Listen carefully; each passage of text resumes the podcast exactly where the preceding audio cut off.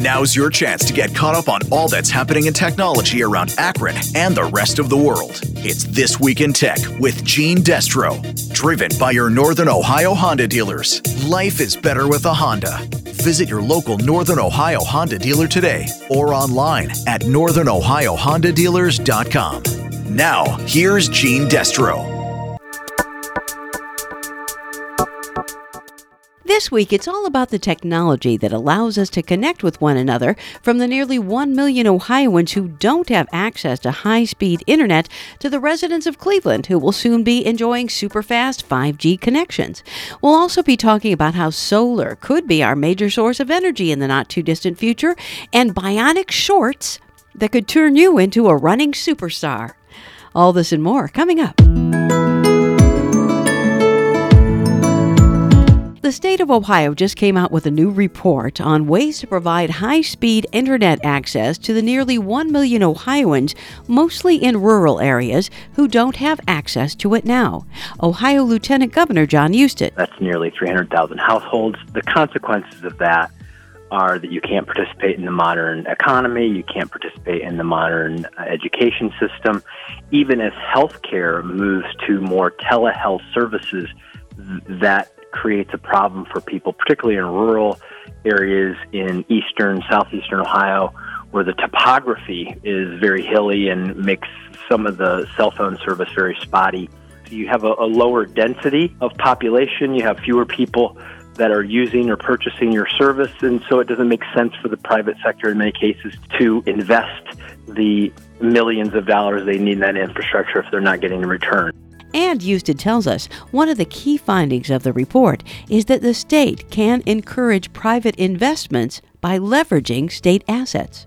Well, one of the assets that the state has that's very valuable is our rights of way if you're one of the big tech companies, a Google, a Facebook, an Amazon, you're moving huge amounts of data across the country, and Ohio is one of those places that you're going to want to move it through. And so we can leverage those assets for revenue and resources that we could then deploy, in theory, out into the areas where the marketplace for it doesn't make sense necessarily for a private company to want to put those assets.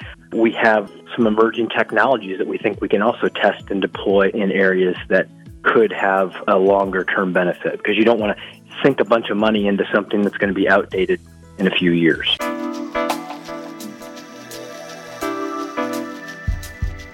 Meanwhile, in Cleveland, where most of the city's residents already have access to high speed internet, something even faster is coming soon, with construction of small cell facilities underway as part of a wireless carrier program to provide 5G wireless service.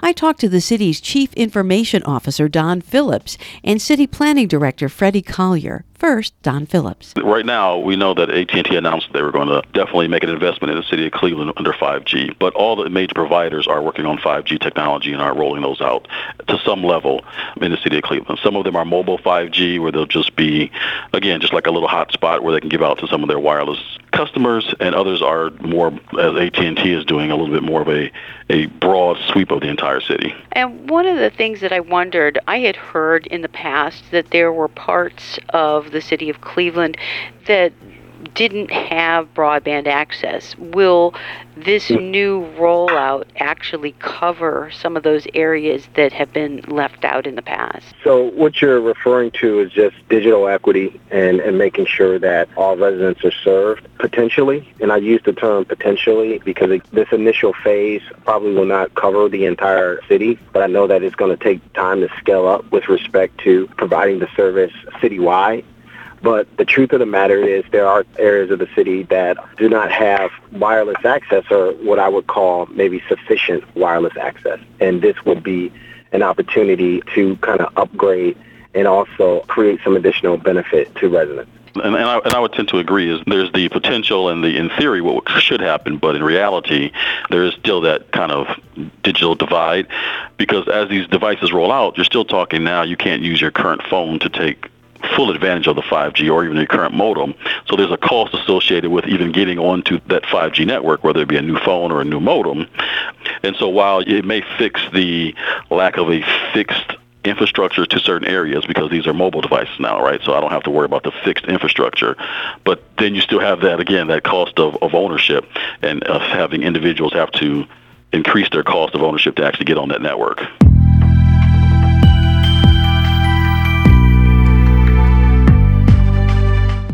But it's not just homes and businesses that can benefit from 5G connectivity. As Jeff Gilbert tells us, it's also going to be great for cars. Now, for most handsets, 4G speed works great, says David Lewis, who heads AT&T's operations in Michigan. But when you start connecting other things like vehicles, you see some real possibilities. 5G is making way for the innovative side of the equation that we don't even know what's coming yet. But when it's when it's here, we're ready for it to make sure that it doesn't fall off the rails. And it's not just about vehicles that drive themselves. With current vehicles that are being come up to Ford and the GM line that have so much capability now that gives you more ability to do what we can't even imagine. Connecting vehicles can prevent accidents and save lives. With the Car Chronicles, I'm Jeff Gilbert, CBS News. But that's not all. There's something even faster than 5G on the horizon. While you're getting your head around 5G, make room for Wi Fi 6. I'm Brian Cooley from CNET in search of the next big thing. 6 is the next generation of Wi Fi that so many of your home and mobile devices use to connect without cables. You probably use it far more than devices that are on a cellular network. The new Wi Fi 6 will offer up to three times the current speed twice the range, mesh technology to fill those dead zones, and should even use less power on your laptop or phone. CNET Stephen Shankland says all that solves real world problems like video chats that can sometimes freeze, streaming video on your TV that struggles, or needing to know where the sweet spots are in your house. The downside, as with 5G, you'll need new gear to get Wi Fi 6, a new wireless router, as well as new everything else that you use wirelessly in your house. And there's very little of any of it on the market yet. But at least ask for Wi Fi 6 compatibility in anything new you buy. Know what's next at CNET.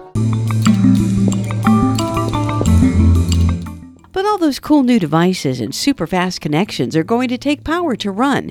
And in the future, what kind of energy sources will we be using? As Geoff Colvin reports, some experts say increasingly we'll be harnessing the power of the sun. Solar power provides less than 2% of the world's energy, but advocates say it's more important to look at new energy generation being built. And in the U.S., that's 70% renewables, mostly solar. So says Tom Werner, CEO of a California based solar company called SunPower. He says solar technology is like computer technology in that it doubles in power per dollar every couple of years or so. As a result, says a Norwegian renewable energy CEO, solar will be the biggest source of electricity on the planet by 2035, just 16 years away.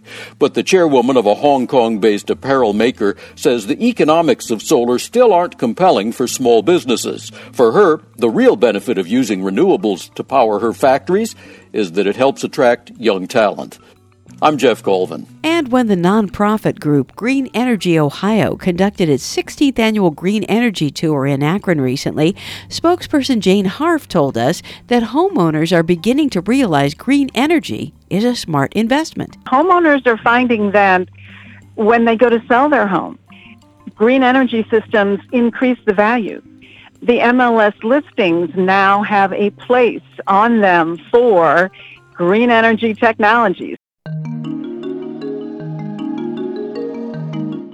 Finally, I just couldn't resist sharing this one.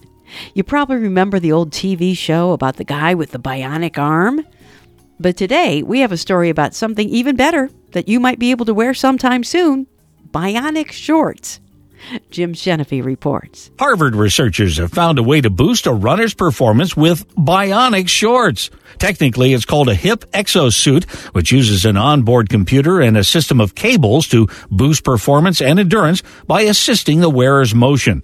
Using an algorithm, it can discern between walking and running, and basically it assists leg motion, propelling you forward. It can literally put a bounce in your step. And it's not just for runners, but could improve the mobility of the elderly or even help soldiers navigate difficult battlefield terrain. Jim Chenevey, CBS News. And that's it for now. See you next week. That was This Week in Tech with Gene Destro. Driven by your Northern Ohio Honda dealers. Life is better with a Honda. Visit your local Northern Ohio Honda dealer today or online at northernohiohondadealers.com. Tune in next week for more tech news and listen online at wakr.net.